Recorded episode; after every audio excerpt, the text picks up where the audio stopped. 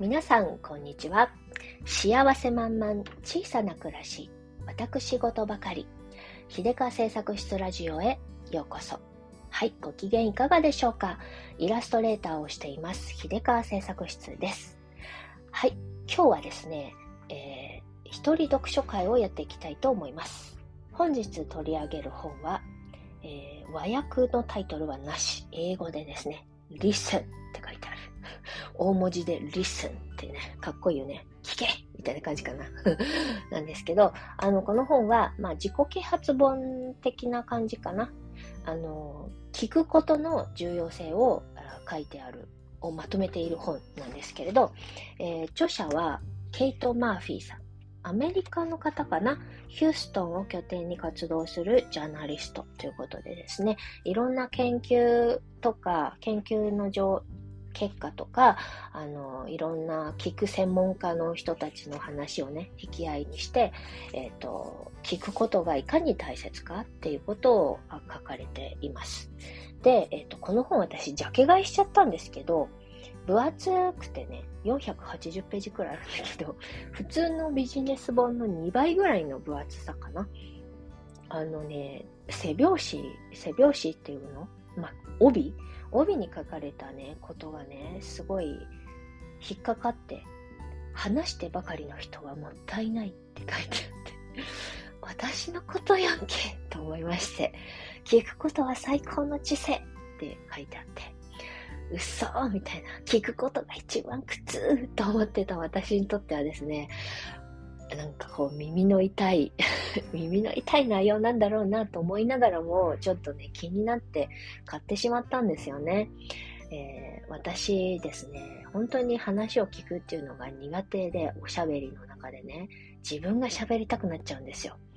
下手なんだよね、人の話聞いてるのが。聞いてるうちにあの、自分のこと喋りたくなっちゃうんですよね。もう一番嫌な、嫌なタイプかと思うんですけど、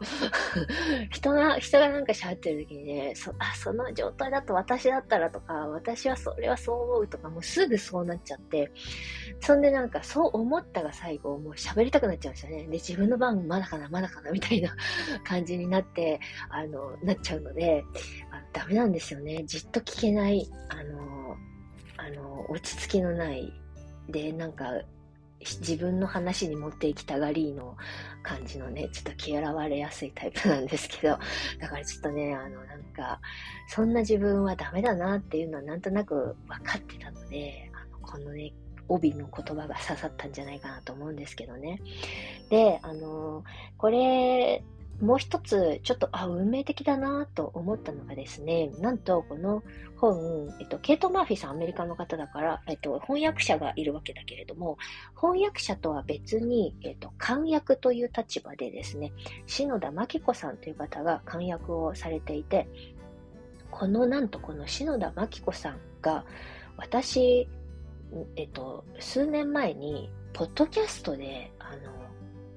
この人の話聞いたなっていうのをね、買った後に気がついて、すごい運命感じちゃったんですよ。で、そのポッドキャストっていうのが、あの、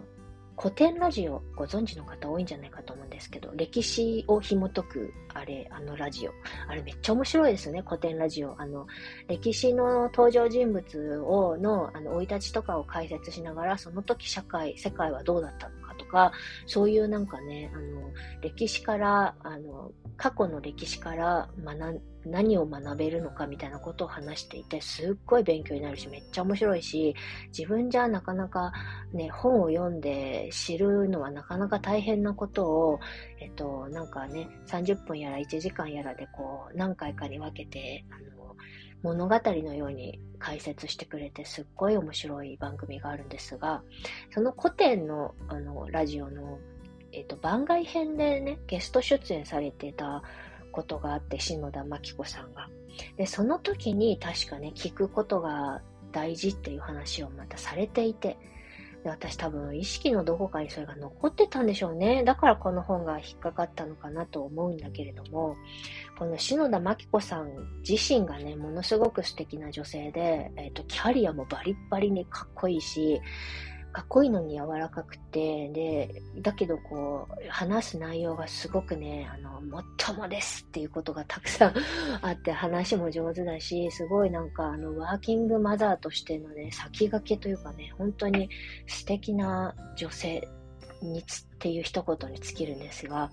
えー、なんかね、そんな方のね、話を聞いた後に、えっ、ー、と、無意識に取った、手に取った本が、その方が手がけた本だったっていうことでね、もう一人で運命感じちゃって、ちょっとほわんとしてるんですけれど、はい、あ、ということで、概要欄にその古典ラジオの篠田真紀子さんがゲストに出演されてた回をね、ちょっと調べてリンク貼っておきますね。気になる方は、あのぜひ聞いてみてください。でですね、さあ早速本日、えっ、ー、と、入って内容に入っていきたいと思うんですけれども、今日はですね、あの、めちゃくちゃ長くなるよ注意報を出しておきます。えー、絶対長くなる。で、あの、しかも、あの、言いたいこといっぱいあるし、あの、なんだろうね、この本は読みっぱなしにしたらダメだなと自分の中で思っていて、えー、読み、読んで読みっぱなしにするとですね、私のこのお年頃だとね、忘れちゃうんだよね。もうなんか忘却の彼方になってしまうので、きちんと読んだものはですね、えー、自分の言葉でもう一回なぞって喋ってアウトプットするっていうことを通して、あの自分のね、養分にしていきたいなと思っていますので、これは絶対に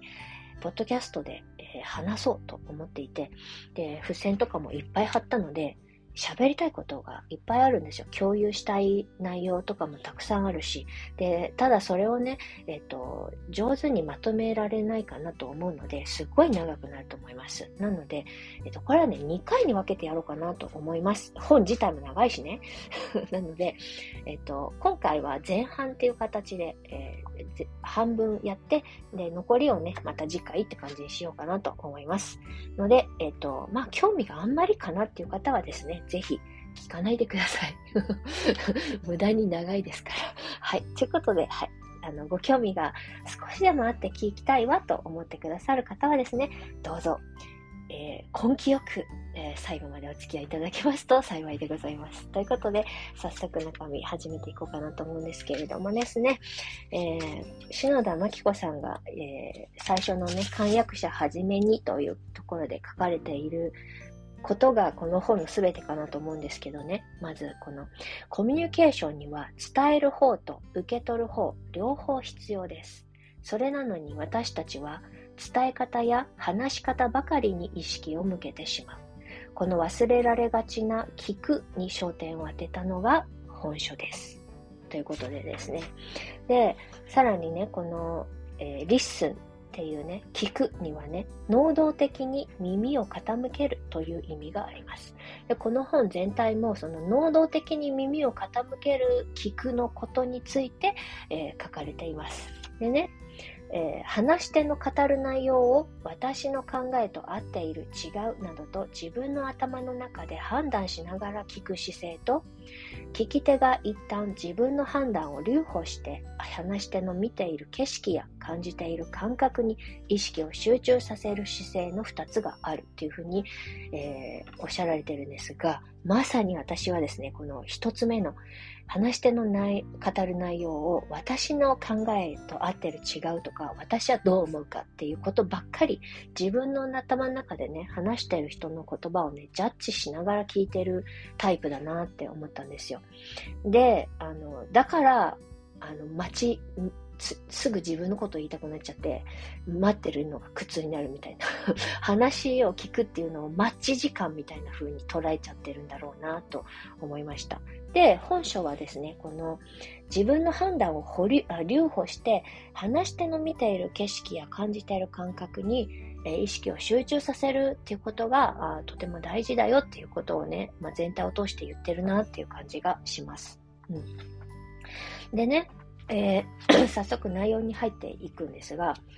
えー、この作者のね、ケイト・マーフィーさんもあの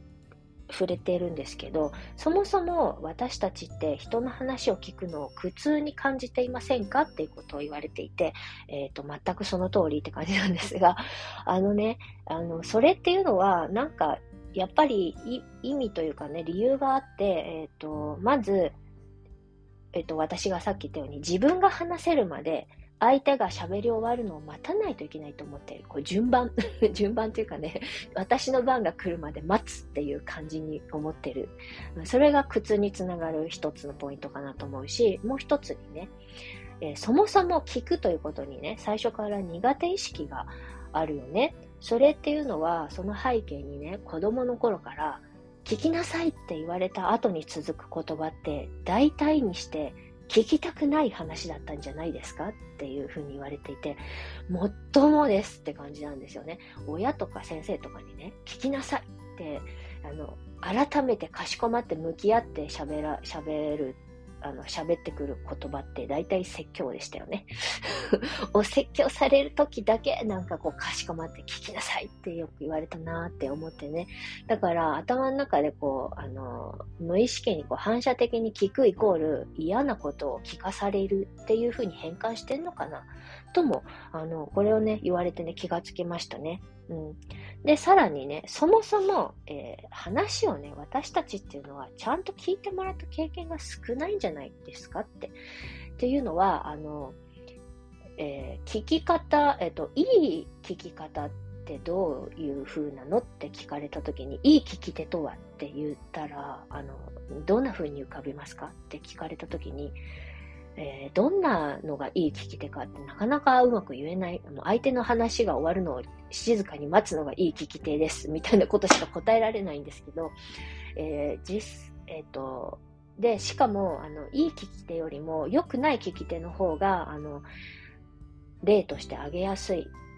ですよねっていうことを言われていて、それっていうのはそもそもですね、私たちがきちんと話を聞いてもらえた経験よりも、無視されたり、誤解されたと感じた経験の方が、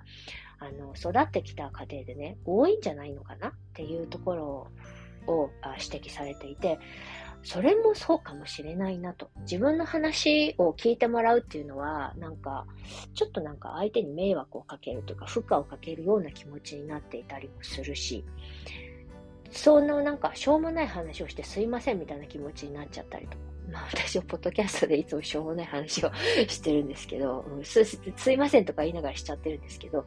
うん、とかなったりとかね、人の時間をと奪ってまで喋っちゃったよみたいなね、感じとかになりがちだよね、みたいなね。うん、なんかそういうところで、あの、そういうポイントから、あの、人の話をね、聞くのイコール苦痛みたいな感じになるよねっていうことを言われていてね、あなるほどなという感じがしました。で、えっとね、なんだが、本来ね、聞くっていうのはすごく、あの、大切なことだし、とてもいいことだし、えー、聞くことでね、自分自身への理解も、話し相手への理解も深めていく、あの、すごく大切なことなんだよねっていうことをね、えー、言われています。うん。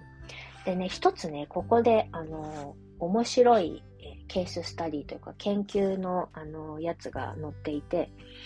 相手の話を聞けば聞くほどお互いが似てくる、似てくる説があるらしくてですね、これはちょっと面白かったんでシェアなんですけど、プリンストン大学の脳神経学者であるウリ・ハッソンがね、fMRI という機能的核磁気共鳴画像法のスキャンをね、調べたところ、話し手と聞き手の脳の活動が同じであるほど、両者が意思の疎通をしていることを発見したそうです。でね、この実験では、まず被験者たちに BBC テレビの連続ドラマシャーロックのシーンを見てもらいました。で、その後、被験者にはドラマを見ていない人と2人組になってもらって、被験者がその相手にドラマの説明をしたところ、シーンを思い出す際の話し手の脳波が実際にドラマを見ていた時とほぼ同じ形になりました。さらに、その説明を聞く相手の脳波もまた話し手と同じ形状になりましなり始めましたと。この現象は脳波同調と呼ばれ、考え、感情、記憶は伝わっていくことを目に見える測定可能な形で証明したものですということで、えー、相手の話を聞いていくと自分もその話を想像してですね、その時のあの脳みその波動が相手の波動と同じ風になっていくということなのかな？へーと思ってね。で、この実験の後にね、カリフォルニア大学ロサンゼルス校とダートマス大学の研究者らが行った別の研究では、仲の良い友達と短い動画を見た場合、二人の脳は似た反応をすることが示されました。しかも被験者の二人が動画を見ている時の脳の活動が、えー、似ていれば似ているほど親しい友人同士だということが分かった。で、なぜこのような結果になったのかというと、一つには、感覚の似た者同士は互いを引き寄せ合うからだと説明できます。しかし、それだけではありませんと。先ほどのハッソンの発見と合わせて考えると、私たちが何を考え、どう反応するかは、誰に耳を傾けるかによって形作られるということも、この研究は示唆しています。つまり、私たちの脳は、誰かが何かを言った瞬間に同調するだけではありません。同調することで獲得した理解やつながりがその後に続く情報をどう処理するかにも影響を与えるのですと。だからどういうふうに、えっ、ー、と、その動画を見て、え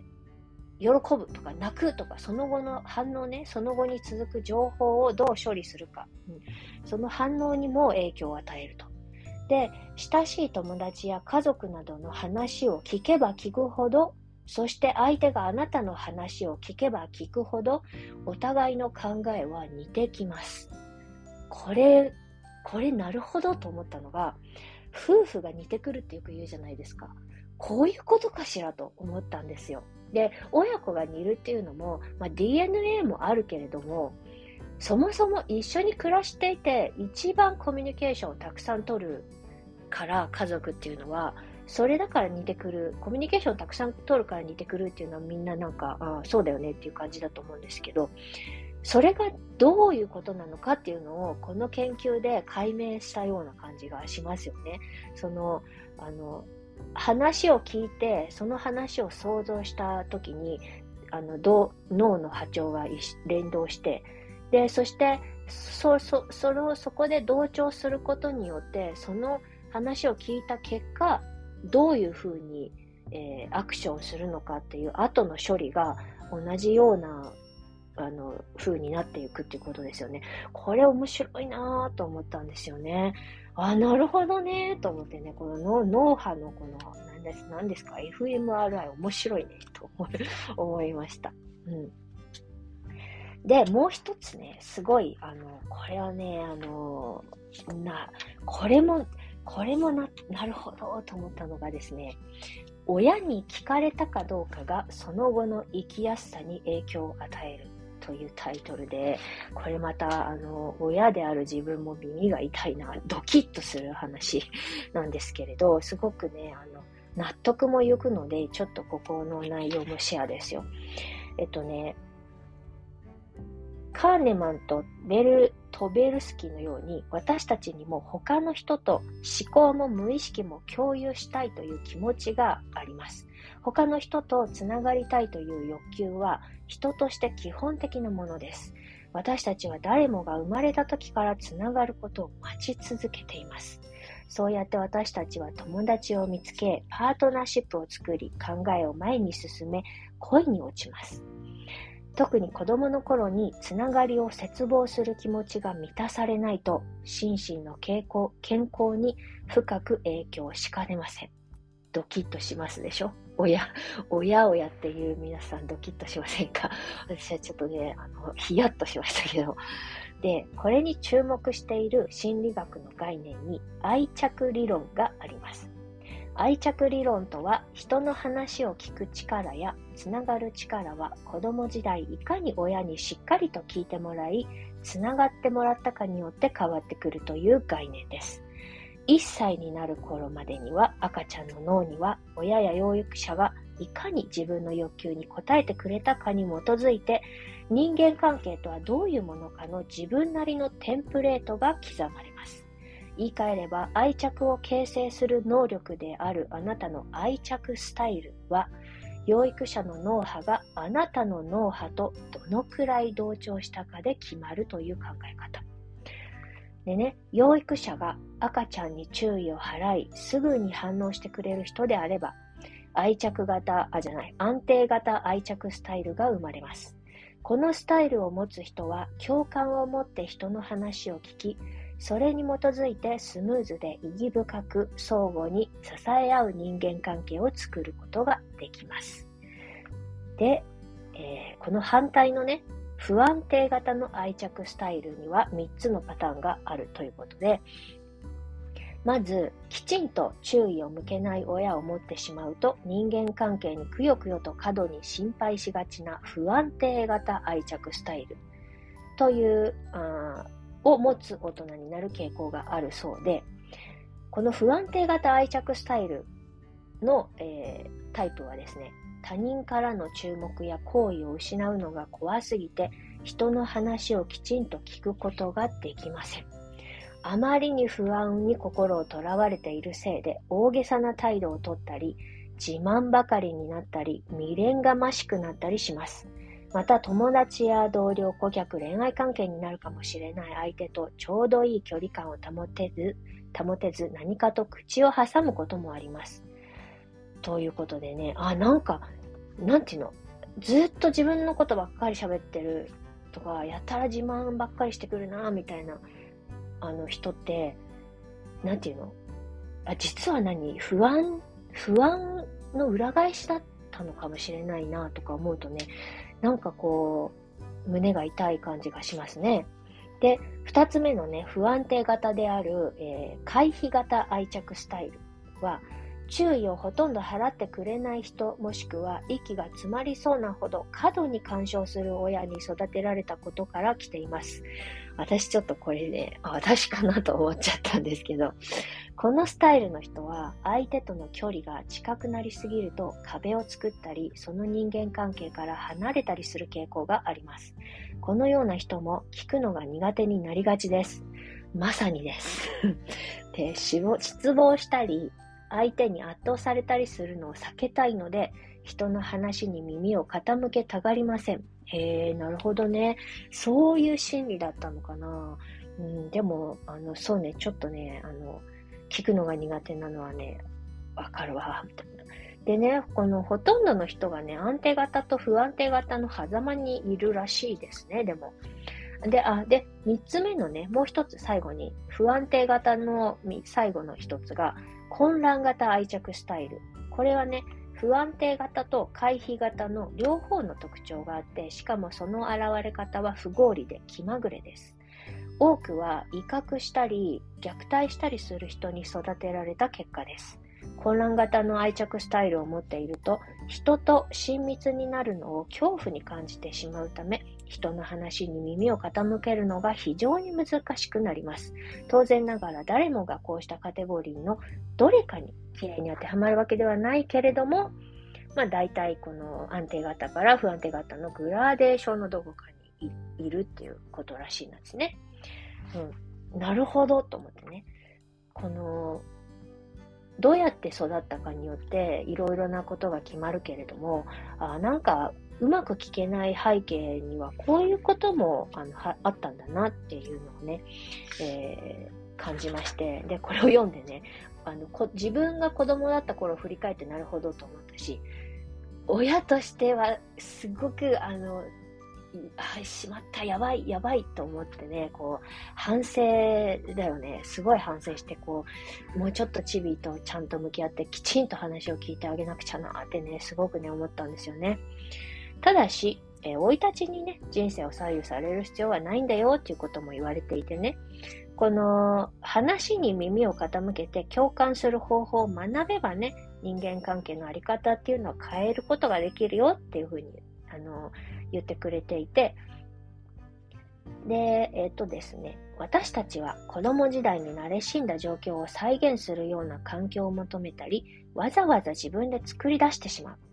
で、人はね、生まれて初めて聞いた人物と似たタイプの人を選んで耳をかけ傾けてしまい、古い神経経路を強化してしまうっていうことでですね、この負のスパイラルにはまっちゃうってことなんだよな。うん。でね、あの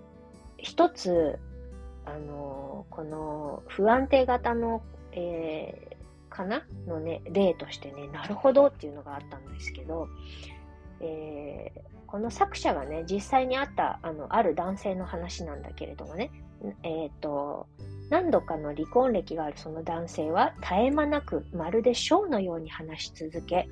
自分の質問に自分で答え、言葉を挟もうとする人がいれば、えー、それを遮って遮っていました。まるで舞台俳優のように大声で話し、おかげで誰一人として意見を言ったり話をしたりなどできない状況でした。こういう人いそうですよね。なんか想像できるんですよ。わーって自分のことばっかりまくし立てる。で、誰も鼻、口を挟めない。ちょっとでも挟むものならすぐにバーって倍返しにされるみたいなね。で、えっ、ー、と、それでね、その人、そういう人がいるんだけども、彼はね、実は子供の頃、父親と、えー、とりわけ自分の悩み事について話そうとするたびに、父親は不愛想に、その話はもうたくさんだと言って彼を黙らせていたそうなんですよ。でね、あのー、聞き手に、あ、でね、男性はね、私がな、あのー、あ、ごめんなさい、そこじゃない。男性はね、自分の感情について話すなんて聞き手の関心を失うだけだと言ってね、聞き手に恵まれない環境で育った彼にとってね、相手の関心を失うことだけは何としてでも避けたい。で、自分以外の誰かの波長に同調するなど、彼には耐えられなかった。ということで、あの、関心を失わないようにひたひたすらまくし立ててたのかな、みたいなね。で、そういうのがね、親子間で共鳴または同調がなくなるとね、悪い連鎖がその後の世代へと引き継がれてしまいますということで、はあ、なんか切ないね。なんかこの男性のこのまくし立てる感じとかもね、あの、一見するとただの嫌なやつだよなって感じなんだけれども、その背景には、こう、彼の話を関心を持って聞いてくれなかった父親がいたからっていうね、あなんかすごいなんか切ない、切ない感じがするんですよね。うん。で、一つね、あのここで、えー、とね、この言葉を私はちょっと覚えておきたいなと思って、えー、読みますけど、人は大抵日常に暴殺されたり考えすぎたりして、その瞬間に自分が人の話をきちんと聞けなくなっていることに気づけません。これを、あの、壁に貼っておかねばと思ったんですけど、やっぱね、日常生活何気なく過ごしてるだうちにね、自分で聞いてるつもりで聞いてないとかっていうことはやっぱりあるんだな。で、で、でも自分は聞いてると思ってるから、聞けていないってことを自覚できていない。これすっごい危険だなと思ってね。特に子供と接している時にありがちだから、えー、すごくね、意識をもっとね、向けていないといけないなということでね、反省です。はい。そして、えー、もう一つ、切ない、切ない話。切ない話というかね、あ、孤独ってこういうことなんだなっていう、あの、解説がね、すごくなんかね、切なかったんですけど、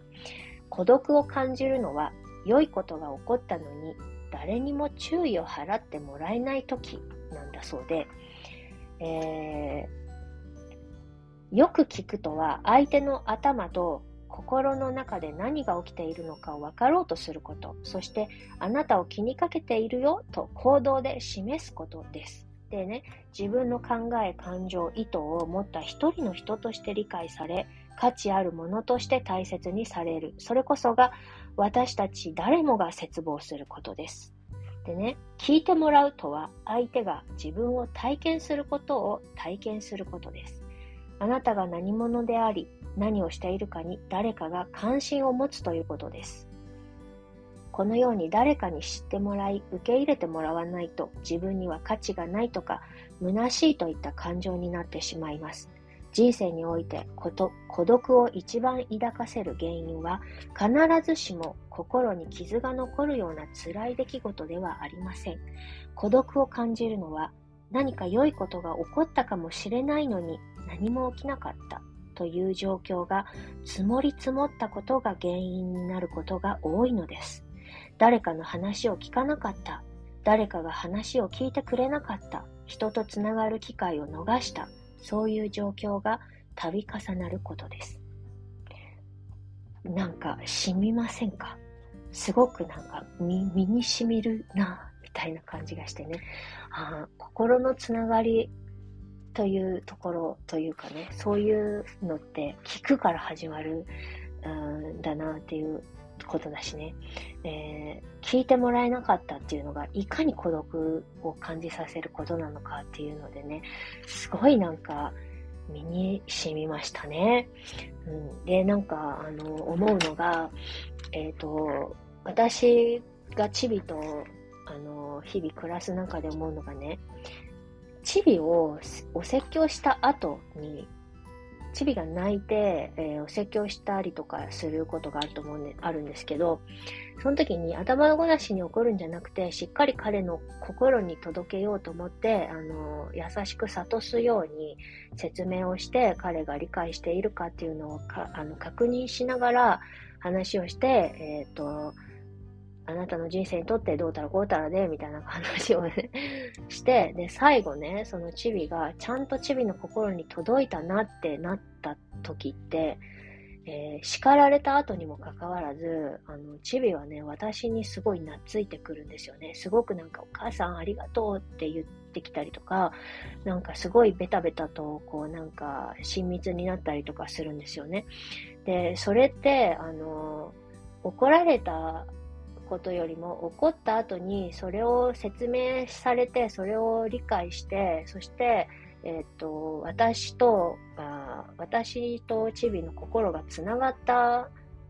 というのをチビが感じたからなんだろうなってねちょっと思ったんですね。うまく言えないんですけど。なんかね、お説教した後とか、すごく真剣にね、説明して、真剣にえー、その言葉がちゃんとチビのあの胸に届いた時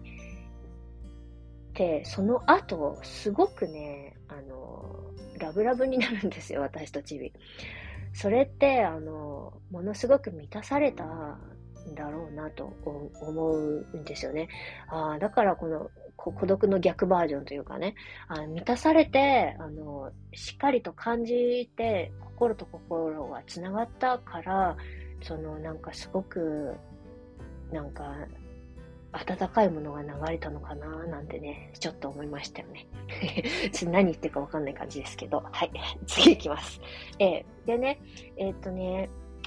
聞くの、あの、ことでね、すごい、あの、これ、あ、なるほどなと思ったのがね、えー、赤ちゃんの泣き声がうるさいのという母親には何と聞くのが正解っていうところのね、パートで、えっ、とね、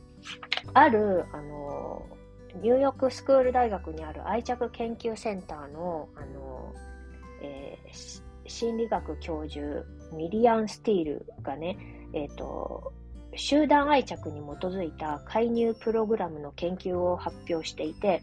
えー、その人がね、あの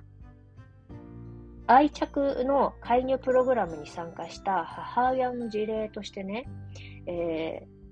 ある母親がね、自分の赤ちゃんの泣き声に耐えられないと言っていた。で、それでね、えっと、ファシリテーターのね、えー、方がね、聞く、聞く、なんていうの、なんかそういうグループのね、ところのね、ファシリテーターの女性がね、えー、すごい、あの、いい聞き方をしたっていう事例なんですけど、普通ね、えっと、赤ちゃんの泣き声に耐えられないのっていう、あの、話をすると、えっと、子供っていうのはそういうものなのよ、みたいな感じで、あの、諭したりね、あすると思うんですけど、そのファシリテーターの女性はね、この鳴き声の何が気に障るのって、えー、シンプルに聞いたんだそうですよ。で、シンプルになぜ、なぜ気に障るのかっていう質問をして、そこでね、母親が一瞬考えて、えー、自分が小さかった頃に誰も何もしてくれなかったことを思い出すと言ったんですね。で、子供の泣き声が母親である彼女に心的外傷後ストレスを引き起こしていたのですということでね、あのこれで、この例で見て取れるのはね、出発点は他の人の声に耳を傾けること。だということで、それがポイントだということでね、ファシリテーターはね、すぐに、その、えっ、ー、と、なんだ、赤ちゃんの泣き声に耐えられないっていう母親の言葉にね、すぐ言葉を挟んだり、このピントがずれた言葉で説得したりしないで、まず耳を傾けて、母親の波長に合わせて、より深いところでつながり合うことができたと。で、それでね、母親の方も相手が自分を体験することを体験したっていうことで、ファシリテーターが母親の、えー、立場を体験した、してくれたっていう、自分の立場を体験してくれたっていう、えー、ことを経験することができたっていうことでね、これがね、なんかすごい、えー、いい、あの、いい聞き方というかね、あの、良い聞き方で、あの、こうやってシンプルになんで、なんで気に障るのって聞くことが、えー、その後の彼女のあの心の根っこにあつながるものを引き出すことができたっていうことで、うん、なんか、ね、母赤ちゃんの泣き声に耐えられないっていうことをね、言うと、言う方も言いづらいし、言ったらね、まあ大体こう、諭されるとかね、あると思うんですけど、そういう、あの、ジャッジするような話ではなくて、えーただただあの同調して、えー、そこに、えー、その人がどうしてそう思うのかっていうところを聞きに行くっていうのが大事だっていうことなんですね。えこのやりとりをね、お手本にすれば誰でもももっと聞くことができるんじゃないんですか？ないんでしょうか？っていうふうに言われていてね。私たちの人間関係一つ一つの出発点には各自がそれぞれの人生で作り上げてきた愛着があり、それが世間での自分の在り方や互いへのあり方を形作っています。そして愛着は他の人に耳を傾けることから生まれます。私たちが初めて耳にした声は赤ちゃんの時に聞いた不安を和らげてくれる養育者の優しい怪し声でしょう。大人になっても仕事、結婚、日常生活、いつでも人に耳を傾けることから人間関係が始まることに変わりはありません。聞かずして語るとは触れられずして触れるようなものです。触れるよりもさらに深く他者の考えや気持ちを伝える音に私たちは包み込まれ存在全体が振動するのです。人の声は私たちの体にも感情にも入り込み私たちをつかみます。誰かに共鳴することなしにその人を理解し愛することはできません。私たち人間は進化の過程で目を閉じられるようにまぶたが発達しました。しかし、耳にはまぶたに相当する構造はありません。耳は閉じません。それは聞くという行為が人間が生き抜くのに欠かせないからではないでしょうか。とてもいい文章だなと思いましてね。なるほどと思ってね、だから聞くってこんなに大事なのよねっていうんだし、聞くっていうこと自体が愛情表現だし、えー、まず、えー、私がやらなきゃいけないのは、えー、自分を捨てて、まず相手が、相手の話を相手の気持ちになって想像して聞く。これができるようにならないといけないんだなと思いましたね。うん、でね、えーだから、まあ、聞くという行為にはね、えー、シンプルに好奇心が必要なんだけどもね、シンプルになんで、なんでそう思ったのかっていうことをまず聞けるようにならないといけないんだよな。うん。自分のことばっかりだからね。はい。でね、えー、もう一つこれもね、あのー、えっ、と、育児中のものにとってはとてもね、あ、なるほどと思うのが、自分の話に耳を傾ける人がいると、外の世界に安心して出ていける。ね、うん、なるほどっていう感じなんですけど、えー、これも愛着理論の考え方なんだけれども、自分の話に耳を傾け、自分が親近感を抱く誰かが人生にいると、外の世界へ出て行って他の人と交流するときに安心していられるのです。もしも何かショックを受けるようなことを聞いたり知ったりしても、自分が信頼して秘密を打ち明けられ、苦悩を軽くしてくれる人がどこかにいてくれると分かっているため、大丈夫だと確信できるからです。これは安全基地、セキュアベースと呼ばれ、孤独に対する防御手段になります。だから本当に子供の子、子供の話を聞くって大事なんですね。っていうことで、もうね、身に染みる身に染みる反省っていう感じなんですよ。うん。はい。で、えー、もう一つ。好奇心があるということは思い込みがないということ。刺さる。私、思い込みの塊なのかもしれないってね、読めば読むほど思う、思っちゃうんですよね。こう、人の話を聞いて素直に好奇心の前に自分のことばっかりっていうのは、もうあの、そこからもうすでにフィルターが入ってるね。自分のフィルターで人の話を聞いているっていうことになってるのかなと思うんですよね。あの、他の人の、え、なんだろう、これ、どこから読もうかな。えー、っとね、他の人の世界観を理解したいという切なる思い。これが好奇心であり、えー、人の話には驚きがあり、その経験には学びがあるという期待。これこそが好奇心。でね、相手が何を言うか、自分には分かっているとか、自分の方がよく知っているという思い込みがないこと。それが好奇心。もうね、もうね、これも壁に貼っておかねばと思う。本当に、だから私好奇心がなかったんだってね、思うんですよ。私あんまり好奇心ね、ないなって自分で思ってたんですけど、それはやっぱり全て思い込みがあったからということですね。うん、反省っていう感じなんですけど、うーんとね、次。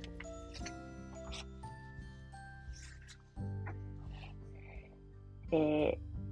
ー、で、えー、これはね、あの、元 CIA の人のね、えー、を、あの、作者が元 CIA の人をインタビューしただけ、した時のね、話で、その CIA の人が、あの、情報をね、あの、ターゲットから情報をいかに引き出すか、尋問をするときに、結局何が大事なのかって言言ったら、えー、その人はね、結局聞くことが一番大事だと。で、正しい情報を得たいなら、尋問よりもきちんと聞く方が聞くらしいです。ダジャレじゃないよ。きちんと聞く方が聞くんだよ。っていう効果的なんだよっていうことですね。えー、使える情報を出してもらうには辛抱強く時間をかけて良い聞き手になるしかないんですということでこの元 CIA の人はねひたすら、あのー、相手のね話をに耳を傾けるということをやる。それ、ひたすらそれをやるだけだっていうことをね、言われていて、これもチビとの今後のね、参考になるなと思いましてですね、今後反抗期とかがやってくる、えー、意思の疎通が大変になってくる、そういう時にね、えー、彼の SOS のサインをキャッチするためにも、こうえー、なんていうの？その彼の闇とか心の傷とかそういうのをキャッチするためにもね、えー、それがイコール使える情報だと思うんですけど、それを出してもらうためには、やっぱり辛抱強く時間をかけてひたすら彼の話に耳を傾ける。これしかないんだっていうことをね、えー、本当にね、あの、思あの刻んでおかねばならんなと思いましたよね。えー心からの好奇心があり、礼儀正しく熱心に耳を傾けること、そして、えー、その好奇心というのは、偏見なく、思い込みなく、フィルターなしで、えーえーと、フラットな状態で相手の話を聞くということですね。これがあできないとなかなかうまくいかないということなのかもしれない。で、もう一つ、あの全く、全くその通りと思ったのがですね、夫婦仲が悪いのは相手が何を言うか分かっているから、悪くなるのは相手が何を言うか分かっているからという思い込み。っていうね、これも、あの、えっと、そういう実験みたいなのがあったんですけど、あの、コミュニケーションがね、えー、夫婦の中でうまくいかないとか、夫婦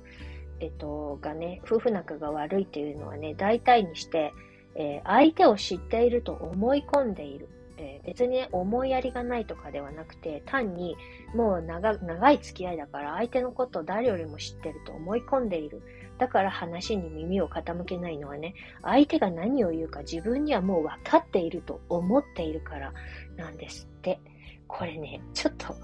わかる。こうやって言ったらどうせ旦那さんああやって言うしな、みたいな。あもうあんたそうやって言って言うって分かってるよ、と思って、思ってそういう姿勢で話を聞くからあの入ってこないっていうことはね、すごくあるんじゃないと思いますね。で、実はね、えー、あ同じように親も子供が何を好きで何を嫌いか、何をしたくて何をしたくないか分かっていると思い込みがちです。そうです。そうなんです。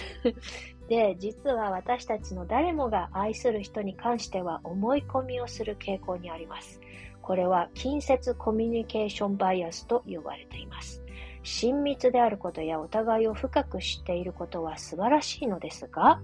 が、そのため自己満足してしまい、自分に最も近い人たちの気持ちを読み取る能力を過信するという間違いを犯してしまうのですということで、ああ、これもね、そうだなと思ってね。で、ここのね、えっと、親密であればあるほど相手への誤解が多いっていうのも、あの、実験でね、実証されているそうで、ウィリアムズ大学とシカゴ大学の研究者らによる実験でね、あの、この、これはね、実験室にね、こう、あ椅子を丸く外向きに並べ、二組の夫婦が背中合わせになるように座らせますと。で、二組は初対面で互いを知りません。えー、そして日常的な会話で使われるものの複数の意味に取れるフレーズを一人ずつ言うよう指示される。で、言った人の配偶者は、自分のパートナーがどういう意味で言ったと言ったと思うかを答える。で、発言した夫婦を知らないもう一組の夫婦も、フレーズの意図が何であるかを当てる。だから、あの、よく知ってる、えー、自分の旦那さんに当ててもらうのと、もう一人、えー、初対面の人にも当ててもらうっていうのをやるってことですね。で、えー、例えばね、今日はいつもと感じが違うねというフレーズは、顔色が悪いよという意味にもなれば、ほらね、君の外見をちゃんと見ているよ、新しい髪型いいねという意味にもなります。で、参加者はね、自分が言わんとしている意味について、知らない人より自分の配偶者の方が理解してくれるはずだと思っていましたが、が、両者には違いが全くなく配偶者の方が当てられなかった時さえありました。ということで、えー、別にね、親しいからといってね、言わんとすることをね、汲み取れるかといったら案外そうでもないよということが実証されてしまったということなんですね。で、この実験ではね、えー、あでね、似たような実験で、親友同士でも、えー、そういう風に出たと。なんかね、えっと、あの、同じような風にね、えっと、花、お花の花と、えっと、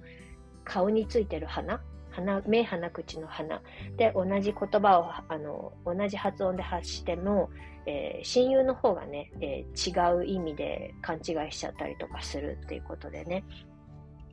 親密であるがゆえに、相手も自分と同じものが見えていると自分たちの考えは似ているという錯覚が生まれるんですって。だから、これ花に見えるって言って、えー、私としてはね、お花の花咲いているお花の花に見えるって言ってるのに、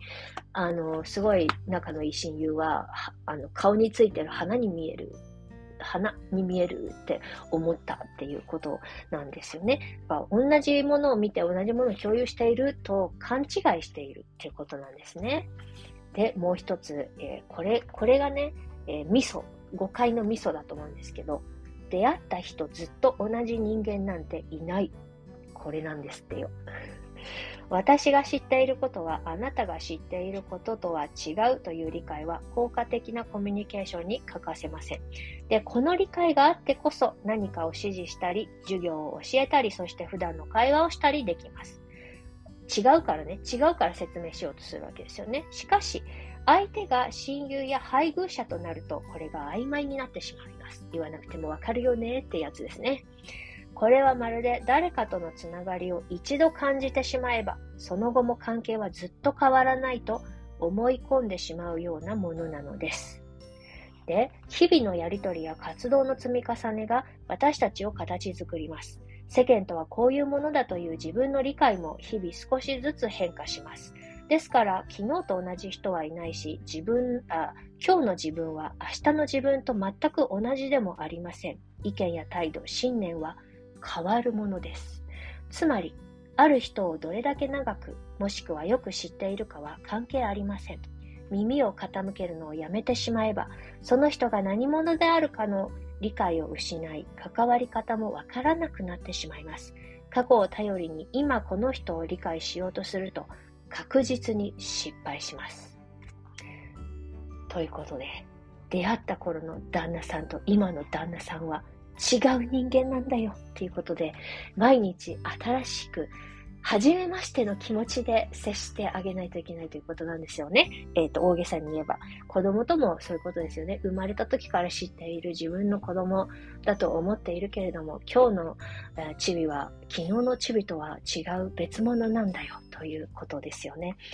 あこれはね、えっと、言われると、そう、そりゃそうだと思うんですが、自分だって考え方が日々変わっていくからさ、えっと、2、3年前と今とじゃ全然価値観も変わってきてると思うんだけれども、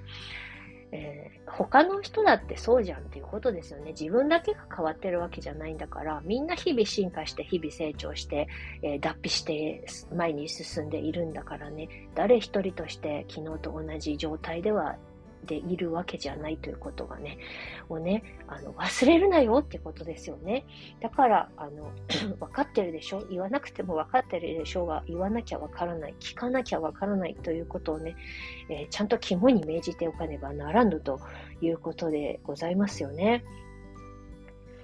えー、人生のページがめくられる中、相手に耳を傾ける、相手に耳を傾けることで、私たちは互いのつながりを保ち続けるのです。つまり耳を傾け続けなければならないということですよね。うーん、本当にね、ああ、なるほどね、ということですよ。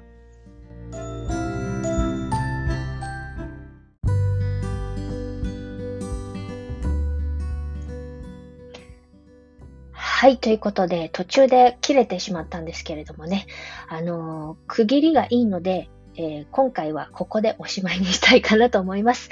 えー、本当にね、この本私にとって大事にしたいポイントがたくさんありすぎて喋るのが止まらなくなっちゃったわけなんですけれどもね、残りは後半にやります。ということで、今日はこの辺でおしまいにさせていただきます。最後までお付き合いいただきまして、本当に本当に本当にありがとうございました。お疲れ様でございました。それでは、今日という日が今この時が皆様にとって幸せ満々でありますように。じゃあ、またね。